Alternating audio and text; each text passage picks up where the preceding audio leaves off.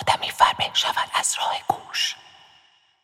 یه تجربه ای که اون اوایلی که میرید موسیقی یاد بگیرین براتون اتفاق میفته حتی قبل از اینکه برید موسیقی یاد بگیرین هم این تجربه رو همه به صورت مشترک می‌کنن. و اونم اینه که موسیقیایی که میشنوین حالا بستگی داره که دارید چه سبکی رو پیگیری می‌کنین حالا موسیقی کلاسیکه موسیقی ایرانیه نمی‌دونم موسیقی اسپانیاییه همه موسیقی ها به گوشتون یه جور میان. یعنی هرچی میشنوید اینجوری که همشون یه جورن نهایتا حالا این یه ذره شاده اون یه ذره غمگینه. ولی وقتی مثلا استادتون رو می‌بینید یا دیگرانی که یه ذره با موسیقی واردترن می‌بینید که هی یه تیکه هایی براشون متفاوته. هی میگن آها این الان رفت یه جای دیگه. این یه چیز دیگه ای شد. الان فرمش تغییر کرد. الان رفت توی مود دیگه. ولی به گوش شما اصلا هیچ کدوم از اینا نمیاد و این شعف و شادی که برای طرف تر این موسیقی پیش میاد با شنیدنش برای شما حاصل نمیشه و همیشه این گنگ و گیجیه براتون وجود داره. میشه یه مثال جالبی زد و اونم اینه که موسیقی هم مثل زبانه. هر چقدر بیشتر با این زبان موسیقی آشنا بشین بیشتر می‌تونید متوجه شید و هر چقدر بیشتر متوجه شین بیشتر می‌تونید ازش لذت ببرید. یه اشتراکاتی بین زبان و موسیقی وجود داره. ولی اینکه میگن موسیقی زبان بین المللیه و همه یه جور حسش می‌کنن و اینا حرف کاملا اشتباهیه. یه ذره شاعرانگی داره و یه ذره ساختگیه. یه سانتیمانتال بودنی توش هست که حالا برای دوره کار می‌کرده ولی واقعیت اینه که موسیقی یک چیز بین المللی نیست. مثلا اینکه شما موسیقی ژاپن رو میشنوین همون حس رو بهتون نمیده که مثلا موسیقی جاز میشنوید یا موسیقی هندی میشنوید یا موسیقی آفریقایی. ولی همه این موسیقی ها تو بطن خودشون یه اشتراکاتی دارن. یعنی یه چیزهایی یه ویژگی هایی دارن که بهشون اون موسیقایی بودن رو میشه اطلاق کرد.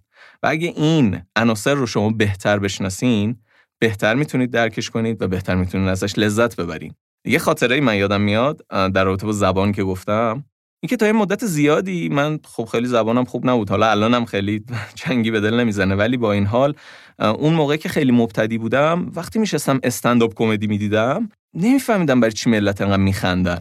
یعنی هی من نگاه می‌کردم و می‌بینم ملت دارن قهقهه می‌زنن و مثلا من خیلی یخ نشستم و دارم اون صحنه رو نگاه می‌کنم. خب تا یه چند مدت اینجوری داشتم خودم راضی می‌کردم که خب ما ایرانیا خیلی آدمای جوکی هستیم و خیلی آدمهای فان و خندهداری هستیم. این چیزها به نظر ما خندهدار نیست. ولی یه چند مدتی که گذشت مثلا چند سال گذشت و من اون زبان رو بیشتر فهمیدم و حالا یه ذره نکته های فرهنگی اون ملت و اون زبانه که حالا تو این قضیه زبان انگلیسی میشه یواش یواش اون استنداپا برای منم خندهدار شدن. یعنی الان دیگه میشینم می‌بینم حالا فارغ از اون مسائل فرهنگی مثلا 70 80 درصد منم به خنده میافتم. و این خیلی شبیه اون مسئله است که یادگیری یک موضوع لذت اون موضوع رو می‌تونه برای شما بیشتر کنه. ما تو این قسمت می‌خوایم بریم سراغ همین مسئله. موسیقی چه ویژگی هایی داره و این ویژگی ها چیان تو بطن خودشون که از این بعد وقتی دارید موسیقی گوش می‌کنید به این ویژگی ها بیشتر توجه کنید و با توجه کردن به این ویژگی ها می‌بینید که تفاوت ها براتون آشکار و آشکارتر میشه. خب من دیگه صحبت رو کوتاه می‌کنم و به نظرم وقتشه که بریم ببینیم که این ویژگی ها چی هستن.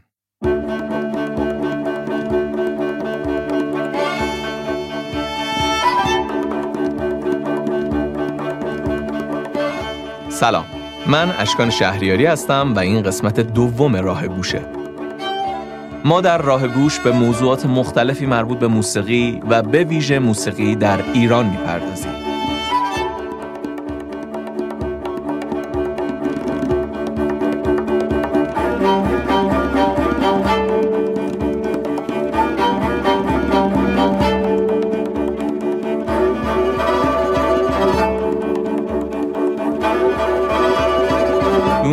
اطراف ما و کلا زندگی رو کره زمین پر از صداست. انواع صداها جایی هم سر و صدا. صدای ماشینا صدای خنده یه بچه صدای بارون صدای حیوونا صدای شکستن یه چیزی و یه عالمه چیز دیگه. ما از صداها می‌فهمیم که چه اتفاقی داره میفته ما برای ارتباط با دنیای اطرافمون به صداها نیاز داریم.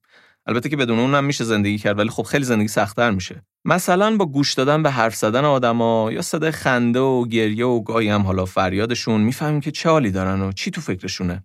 اما جالب اینه که خب یه جایی هم نبود صدایی همون سکوته که برامون یه معنایی داره. مثلا وقتی خیابون ساکته می‌فهمیم که خلوته و اتومبیلی رد نمیشه. وقتی یکی داره حرف می‌زنه و یهو حرفش قطع میشه سریع توجه اون جلب میشه که خب چی شد؟ یعنی که وقتی یکی جواب یه سوالی رو نمیده یعنی سکوت می‌کنه از سکوتش ما برداشتی می‌کنیم یه معنایی داره این سکوت هم. این توی موسیقی هم هست که حالا یه ذره جلوتر بهش می‌رسیم.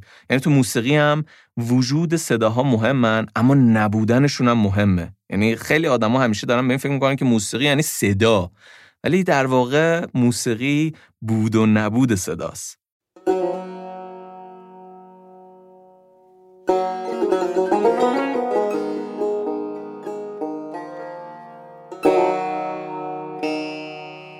حالا وقتی که این صداها هستن و نیستن یه ویژگی خیلی مهمی لازمه که شما به عنوان شنونده یواش یواش برخص شنونده موسیقی کسب کنید و اونم شنیدن فعاله. یعنی که بتونید از قصد و با خواست و میل قبلی خودتون روی یه چیزی متمرکز شین روی صدایی روی سازی روی نمی‌دونم رو کلام خواننده. مثلا یه مثال جالبی که حالا فارغ از موسیقی میشه برای این قضیه زد. اینه که ما این توانایی رو داریم که کلا حواسمون رو روی صدای خاص جلب کنیم. یعنی صدایی که برامون توی لحظه خاص و جالب یا مهم نیستن و نشنیده بذاریم. مثلا توی مهمونی تا حالا براتون پیش اومده دیگه. یا عالم آدم دارن حرف می‌زنن صدای موزیک هست. دو نفر آدم دارن با هم صحبت می‌کنن که برای شما هم جالب حرفشون و می‌خواین حرفشون رو بشنوید و تمام تمرکزتون رو می‌ذارید که حرف اون دوتا آدم رو بشنوید و تمام صداهای اطراف رو در واقع نادیده می‌گیرید. این یه تواناییه که خوبه. تو موزیک هم به کارتون میاد. یعنی شما بتونید تمرکز کنید روی یه چیز خاصی مثلا رو ریتمش مثلا روی ملودی فلان ساز رو اون ساز خاص. این توانایی چیزیه که گوش ما به خودی خود داره و توی موسیقی به صورت فعال شنیدنش می‌تونه خیلی به ما کمک کنه.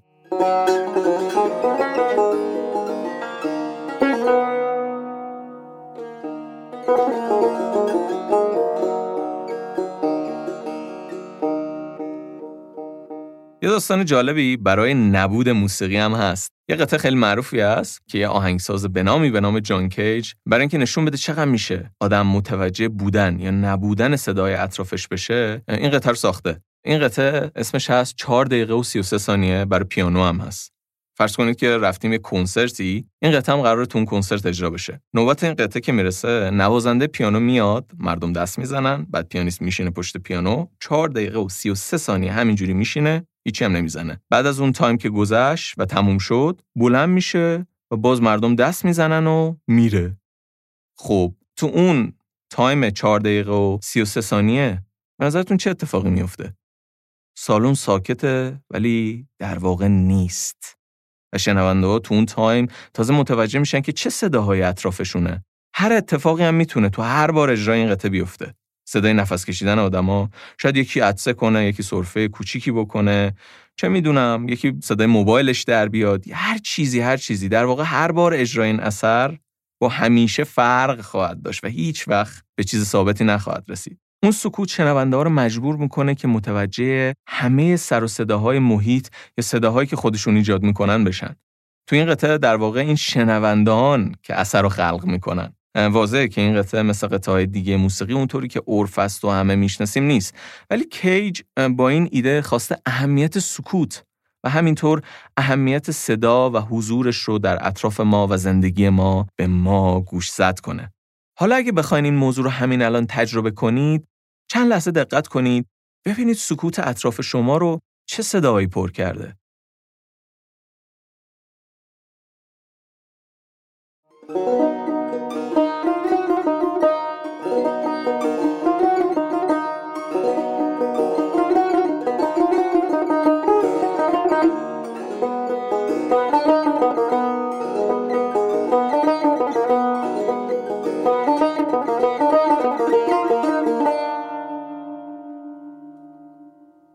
صداهایی که میشنویم چیا هستن؟ اصلا صدا چیه؟ یا همون صوت چیه؟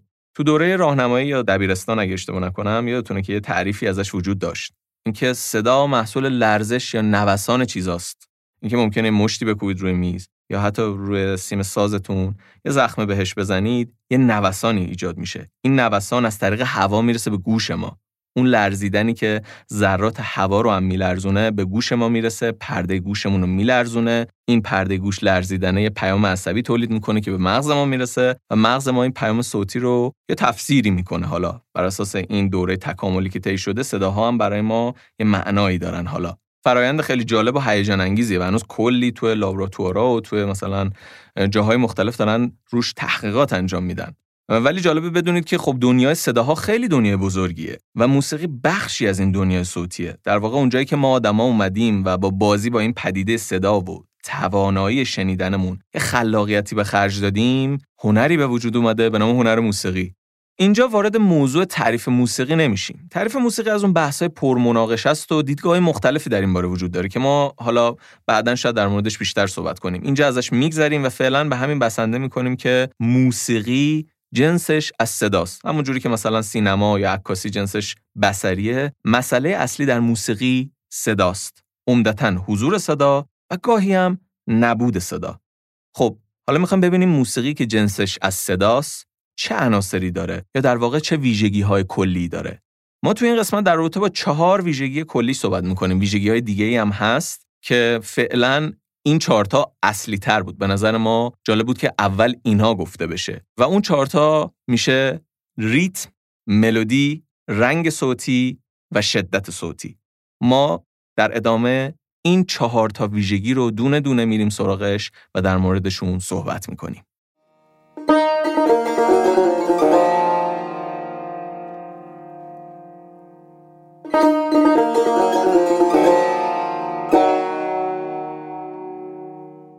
اولین عنصر از این چهار عنصر ریتمه.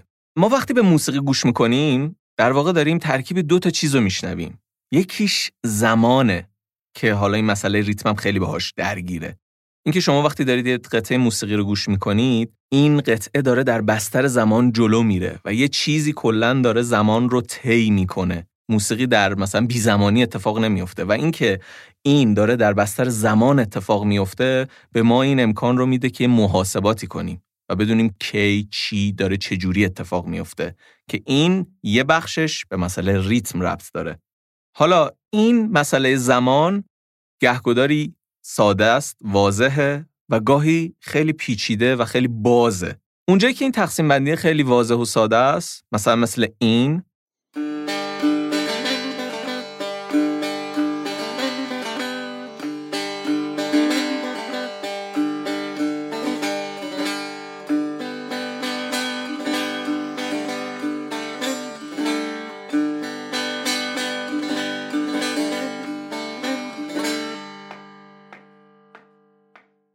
میشه به راحتی دست زد باهاش؟ هیچ اطلاعات و دانشی هم از موسیقی نداشته باشید؟ به راحتی می‌تونید باش همراهی کنید. بریم چند نمونه دیگه با هم بشنویم.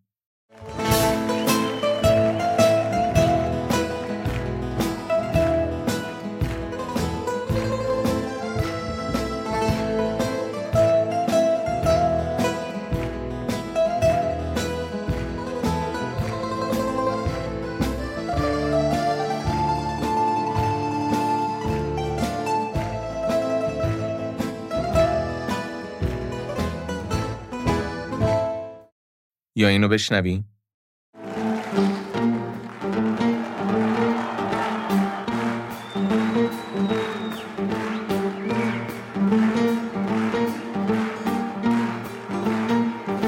Πολλές φορές μου λες πως θα φύγεις Πολλές πληγές μες στην καρδιά μ' ανοίγεις Πολλές φορές με τυραννάς και με πληγώνεις και με πονάς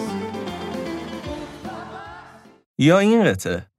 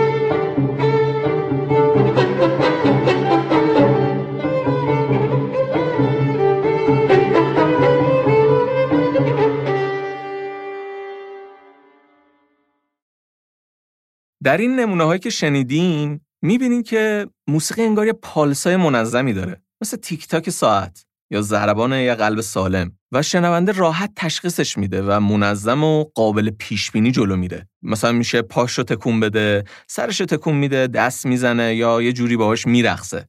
این پیش بینی پذیریه بهش اجازه میده که این کارا رو بکنه.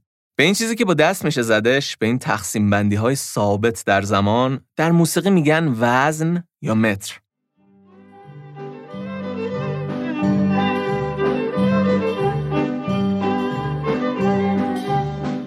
بارون بارون زمینا تر میشه.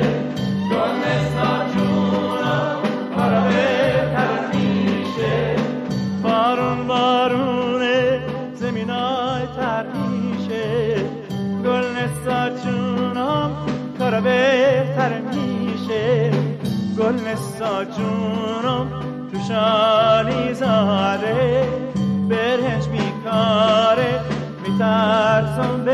جاد فقط نداره نداره نداره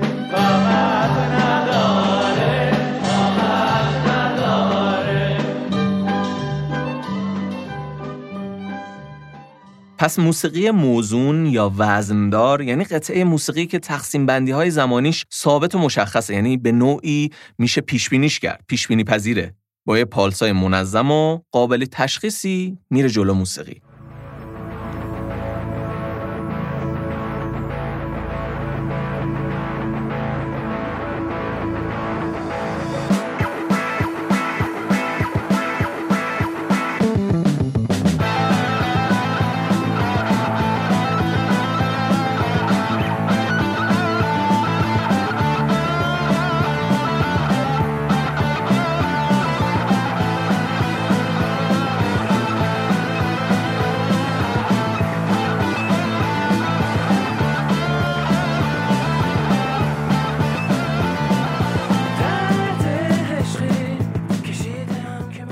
جاهایی هم هست که وزن کمی پیچیده تره. مثلا اینجا.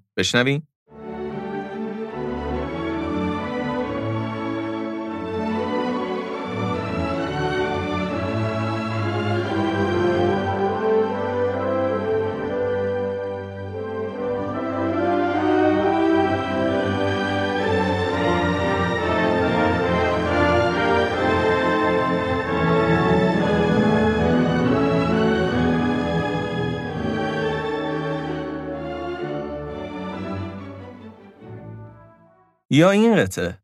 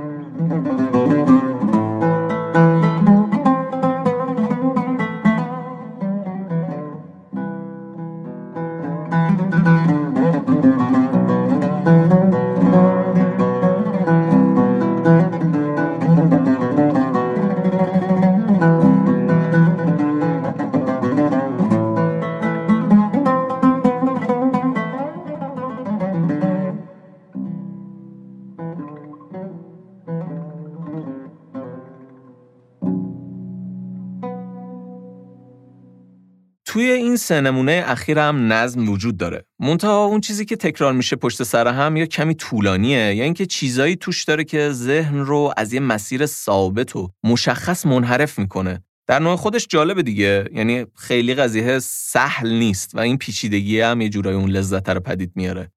یه جاهایی هم تقسیم بندی های زمانی دیگه اصلا ثابت نیستن. هیچ نظم مشخصی ندارن که بهش میگن وزن آزاد. مثل این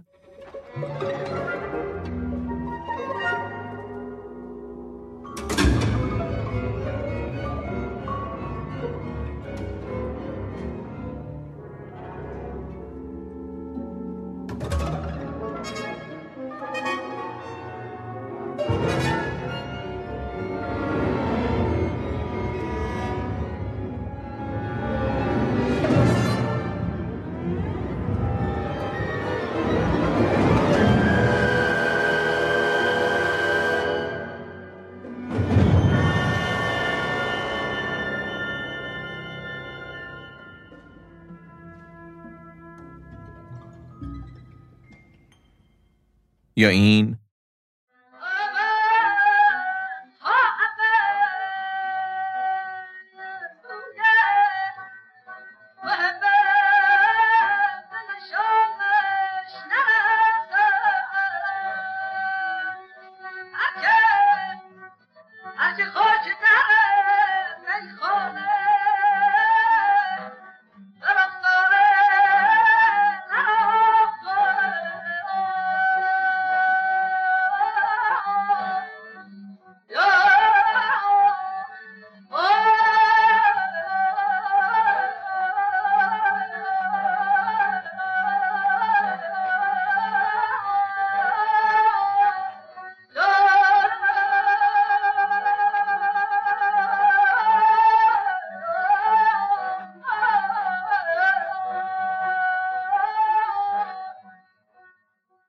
يئين إذ يتلقى المتلقيان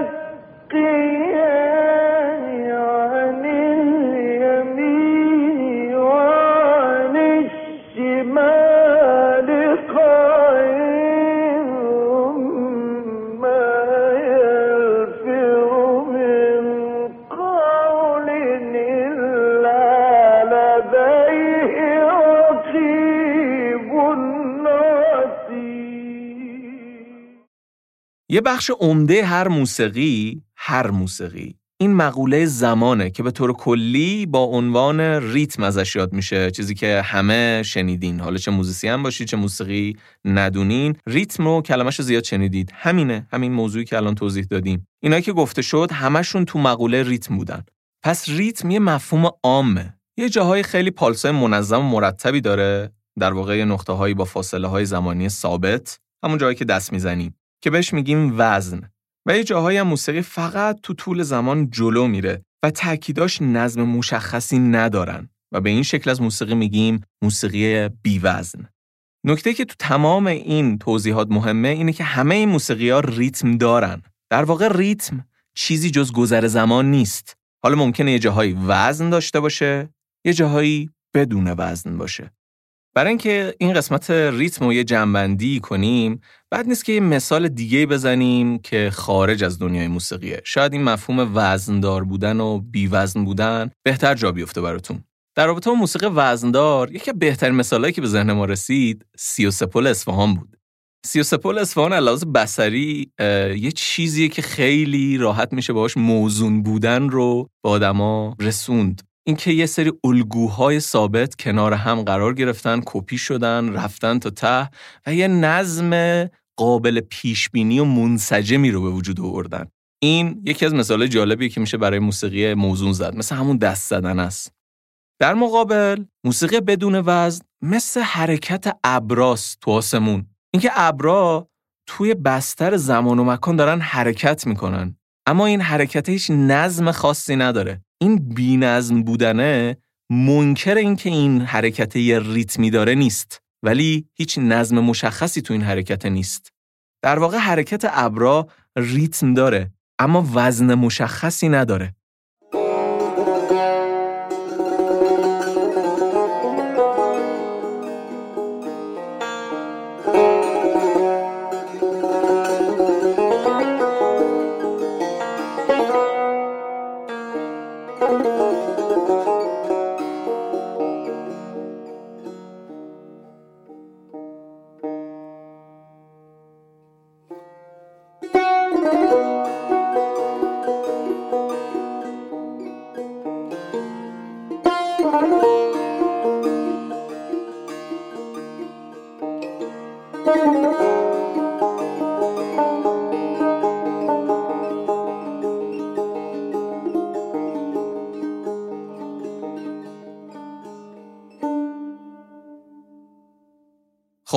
بریم سراغ دومین عنصر. عامل دیگه غیر از زمانی همون مقوله ریتم صداهای موسیقایی هن که ما با زیر و بمای مختلفی توی قطعه موسیقی میشنویم. مثلا تو همون تیکه از ترانه بارون بارونه بیایم وزن یا همون ریتم موزون رو ازش برداریم. این صداها توشه.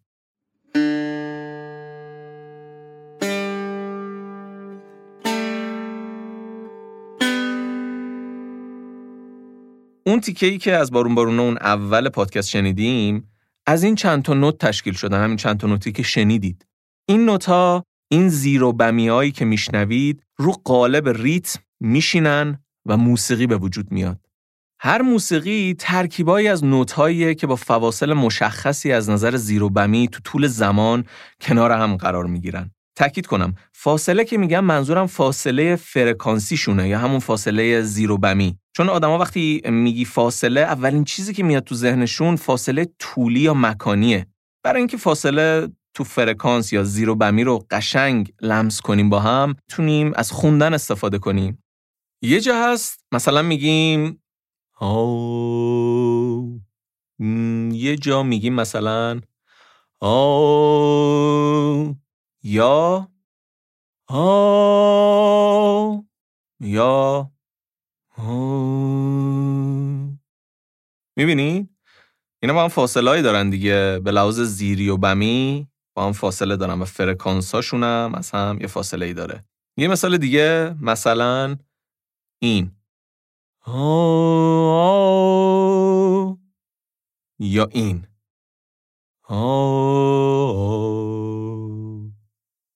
توی مثال اول در واقع ما از یک صدای بمتر رفتیم به یک صدای زیرتر. اگه بخوام یه جور دیگه بگم از یک فرکانس پایینتر رفتیم به یک فرکانس بالاتر. تو مثال دوم دقیقا برعکس بود. از یک فرکانس بالاتر یا صدای زیرتر اومدیم به یک فرکانس پایینتر یا صدای بمتر.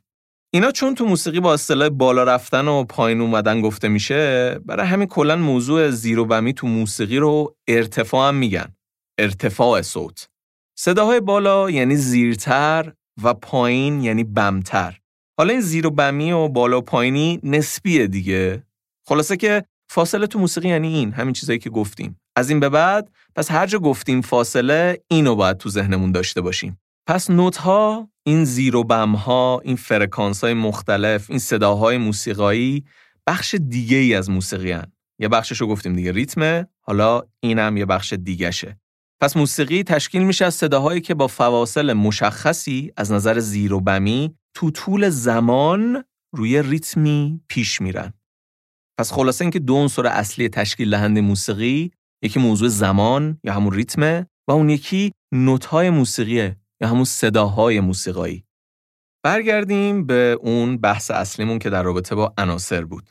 گفتیم موسیقی در حالت کلی ترکیب زمانه با نوت‌های صداهای موسیقایی. جالبه که بدونید توی علم قدیم موسیقی ایران اینا یه سری اسم خاص داشتن.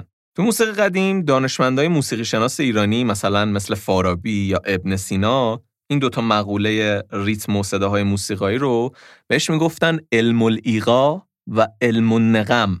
ایقا یعنی همون موضوع ریتم. پس علم الایقا یعنی بحث همون مقوله های زمان و ریتم.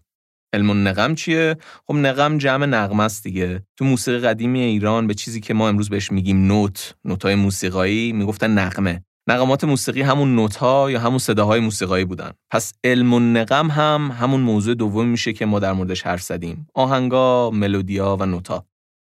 حالا که اسم موسیقی قدیم به میون اومد، بد نیست که بریم یکی از ساخته های عبدالقادر مراغی رو بشنویم. عبدالقادر توی حدود قرن هشتم زندگی می‌کرد. مواجهه جالبی که ممکنه با موسیقی که در ادامه خواهید شنید براتون پیش بیاد اینه که خیلی به گوشتون آشنا نیست. ولی خب جالبش اینه که همه یه سوالی تو ذهنشون دارن که خب مثلا موسیقی 300 سال پیش تو ایران چه شکلی بود؟ 500 سال پیش تو ایران چه شکلی بود؟ حدودا یکی دو ده هست موسیقینای ایرانی اومدن قطعایی رو که حالا خیلی وقت پیش پیدا شده بود و منصوب بود به این آهنگسازا اجرا کردن.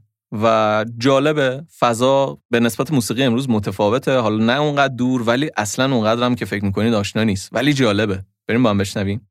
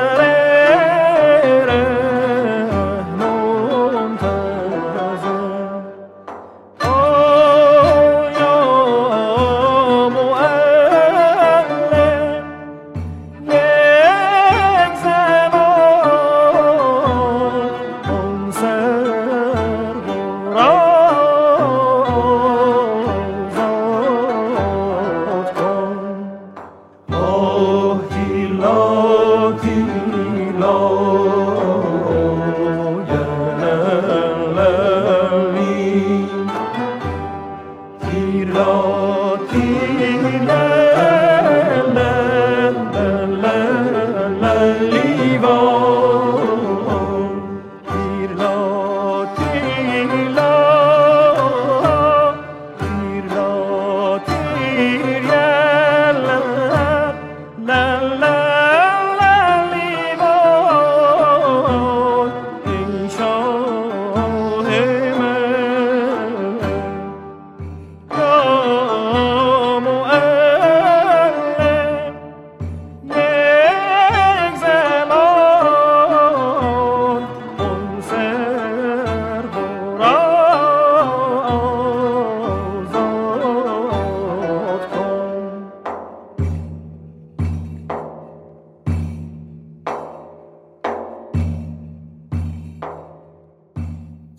برای جنبندی این عنصر دوم که گفتیم که مربوط می‌شد به آهنگ و ملودی و نوتا بعد نیست که دوباره اشاره به مفهوم سکوت بکنیم.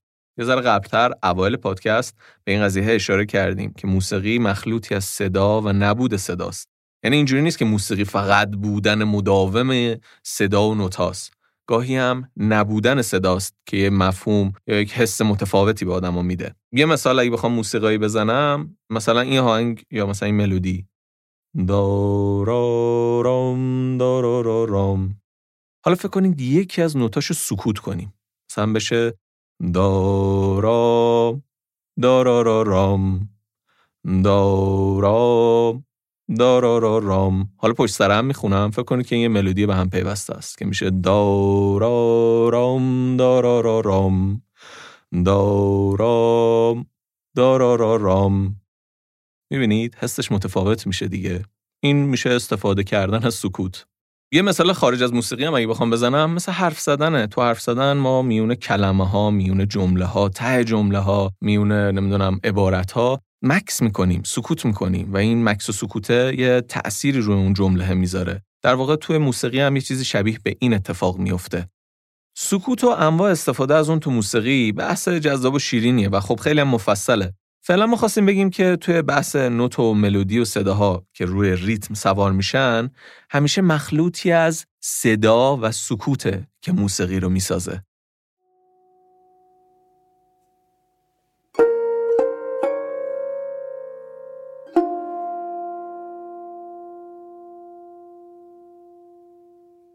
خب می‌رسیم به سومین عنصر.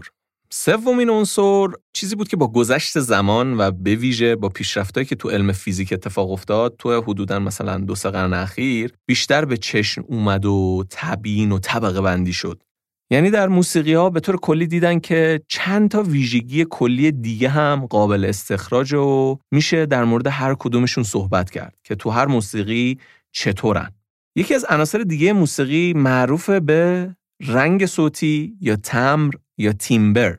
یا طبق واژه کمی سقیلی که لطف کرده فرنگستان زبان فارسی براش انتخاب کرده شیوش رنگ صوتی چیه؟ به این سطح تیکه موسیقی گوش کنی؟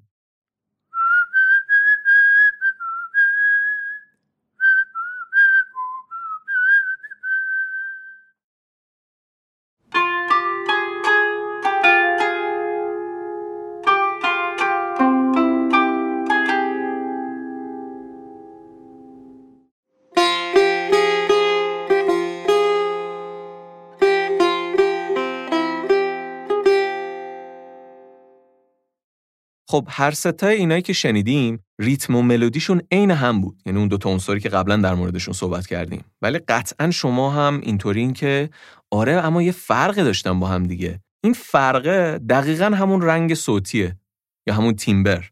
اینکه هر کدوم از این سازها یه شخصیت صوتی خاصه به خودشون دارن و در واقع تیمبر در مورد این قضیه صحبت می‌کنه. استفاده از کلمه رنگ به نظرم خیلی اینجا اتفاق خوبیه چون میشه با همون مفهوم رنگ تو دنیای بسری هم یه مقایسه کوچیکیشون کرد. اینکه مثلا توی دنیای رنگا فکر کنید هر کدوم از این سازها نماینده یه رنگی هن. مثلا ستاری که شنیدید نماینده رنگ آبی قانون قرمز مثلا سوت سبزه. هر کدوم از اینا یه رنگی هن که یک هویت خاص خودشونو دارن ولی در این حال قابلیت این که با هم ترکیب بشن هم دارن. وقتی با هم ترکیب بشن یه رنگ جدیدی به وجود میاد دیگه. مثلا فکر کنید اگه قرمز و آبی با هم مخلوطن میره توی خانواده بنفش دیگه. اونم یه رنگ جدیده. ولی خب قرمز و آبی بودن هم همچنان یه هویت رنگی خاصه به خودشه. توی علم موسیقی اینکه این مسئله رو بررسی کنن بهش میگن علم ارکستراسیون یا سازبندی. اینکه سازا کنار هم چه صدایی میدن چه جنسی با چه جنسی می‌تونه جالب باشه خوب باشه و خیلی بحثای پیچیده تر دیگه. البته که لازم به ذکره که بگم علم سازبندی یا ارکستراسیون فقط به ماجرای رنگ صوتی نمی‌پردازه.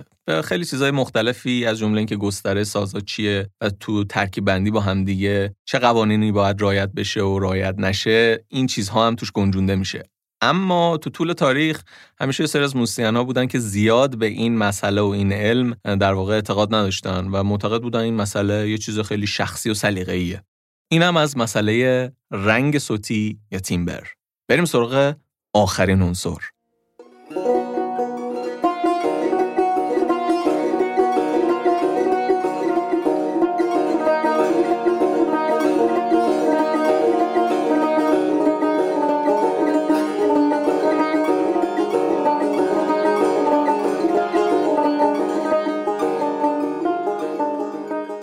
موضوع بعدی بحث دینامیکه. خیلی سادهش این میشه که هر چقدر یک سیم یا مثلا یک نی یا فلوت توش شدیدتر فوت بشه یا نواخته بشه صدای بیشتری میده صدای قوی تری میده و هر چقدر هم ملایمتر و آرومتر نواخته بشه صدای نرمتر و آرومتری میده در واقع به زبون ساده یه جورایی دینامیک همون ولومه توی این اکولایزرهایی که توی این پلیرها می‌بینید یه موجه بالا پایین میشه دیدید دیگه. هر چقدر اون موجه میره بالاتر در واقع ولوم یا شدت یا دینامیک بیشتر شده و هر چقدر اون پایینتر و ریستر داره میره بالا پایین یعنی ولوم یا دینامیک پایینتره. به زبون خیلی ساده. که خب ولوم و بالا پایین هم طبعا یه ذره نسبیه دیگه. تغییر دینامیکا یعنی این کم و زیاد شدن صدا گاهن تدریجیه و بعضی وقتا هم یهوییه وقتی صدا کم کم بلند و بلندتر میشن و همزمان نوتا هم بالاتر میرن اغلب خیلی هیجان آور میشه. برعکسش وقتی به تدریج صداها شدتشون کم میشه می‌تونه القای حس سکون و آرامش کنه. اگه صدا خیلی به تدریج شدیدتر بشه توی موسیقی حالا می‌تونه این روی یه نوت باشه یا روی ملودی. همینجوری که پیش میره موسیقی صداش داره هی به تدریج بلند و بلند و بلندتر میشه. به این میگن کرشندو و به برعکسش میگن دکرشندو بعضی وقتا هم یک یا چند نوت کنار هم نسبت به قبل و بعدشون بلندترن. یا آرومتر میشن که با این کار تاکید دینامیکی به وجود میاد یا همون آکسان. که مثلا من دارم الان صحبت می‌کنم و رو این کلمه تاکید می‌کنم و دوباره برمیگردم روی جملاتم. تغییرات خلاقانه و معنادار تو دینامیک اجرای موسیقی می‌تونه به موسیقی روح و حالت بده. این موضوع هم بهش میگن نوانس یعنی مثلا یه نوازنده می‌بینی یه قطعی رو می‌زنه همه چیش هم درسته. ریتمش ملودیش صدای سازش. ولی فلت و بیروح صدا میده یعنی صدا بالا و پایین نداره. ولی همون قطعه رو یه نوازنده برجسته و حرفه‌ای با کلی ظرافت توی بالا پایین کردنهای درست و بجا اجرا می‌کنه. خب برای این مفهوم آخر هم اگه بخوایم یه مثال غیر موسیقایی بزنیم که یه ذره واضح تر بشه یه بیت شعر می‌خونیم که توش این کرشندو دیکرشندو اتفاق میفته و یه تأکیدی داره دیگه توی خانشه. که بتونید مفهوم نوانس رو بهتر درک کنید. به نیکی گرای و میازار کس ره رستگاری همین از تو بس. اینجا می‌بینید که اولش از یه جای آروم شروع می‌کنم و تش به یه جای شدیدی می‌رسه ته مصرع و باز دوباره از یه جای شدیدی ره رستگاری همین از تو بس شروع می‌کنم و میام پایین این خیلی ساده کرشندو و دکرشندو که اتفاق میفته و این تأکیدی که من میگم به نیکی گرای و میازار کس. مثلا می‌تونه تغییر کنه و بشه به نیکی گرای و میازار کس. ره رستگاری همین است و بس. می‌بینید این تأکیدایی که روی کلمات قرار می‌گیره می‌تونه حس متفاوتی بده. در واقع این هم یه مثال غیر موسیقایی بود برای اینکه مفهوم نوانس و تأکید بیشتر جا بیفته.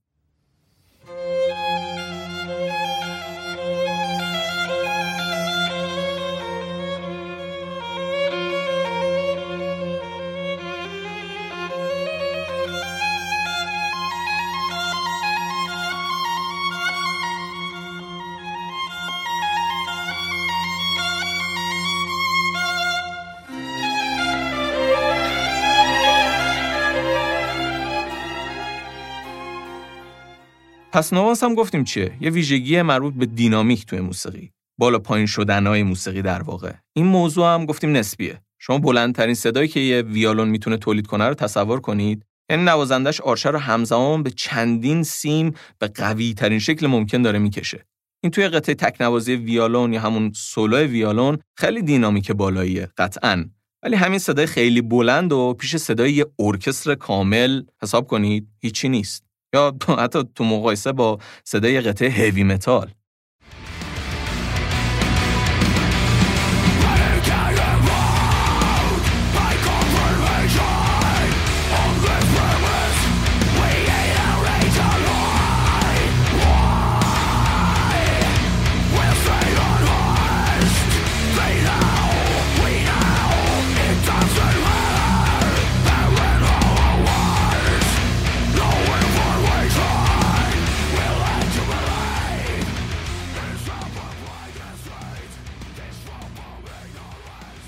خب رسیدیم به آخرای پادکست. ما امروز در رابطه با چهار عنصر اصلی موسیقی صحبت کردیم با هم دیگه. در رابطه با ریتم در رابطه با ملودی یا نوتا در رابطه با شدت صوتی و در رابطه با جنس یا رنگ صوتی. ویژگی های دیگه ای هم هستیم وسط که ما امروز ازش گذشتیم. مثل بافت و فرم که حالا شاید در قسمت های بعدی بهش بپردازیم ولی فعلا این چهارتا برای شروع خوبن و کافیان چیزی که شنیدید قسمت دوم پادکست راه گوش بود که در خرداد ماه 1401 ضبط شده. پژوهش و تعلیف این قسمت کار سعید یعقوبیان بود و من اشکان شهریاری اون رو براتون اجرا و تدوین کردم. ممنونم از کیارش بختیاری بابت طراحی هویت بسری و پستر این قسمت. منابع این قسمت که ازشون استفاده کردیم هم توی قسمت توضیحات پادکست براتون می‌ذاریم. شما می‌تونید از طریق ایمیل، توییتر و اینستاگرام راه گوش با ما در ارتباط باشید. راه گوش رو می‌تونید روی پادکسترهای مختلفی از جمله اپل پادکست، گوگل پادکست و کست باکس بشنوید. لطف شما خواهد بود اگر پادکست رو به بقیه دوستدارای موسیقی معرفی کنید. ممنونم که ما رو شنیدید. امیدوارم شنیدن این قسمت براتون مفید بوده باشه. از خودتون مراقبت کنید. حواستون به بقیه هم باشه. بدرود.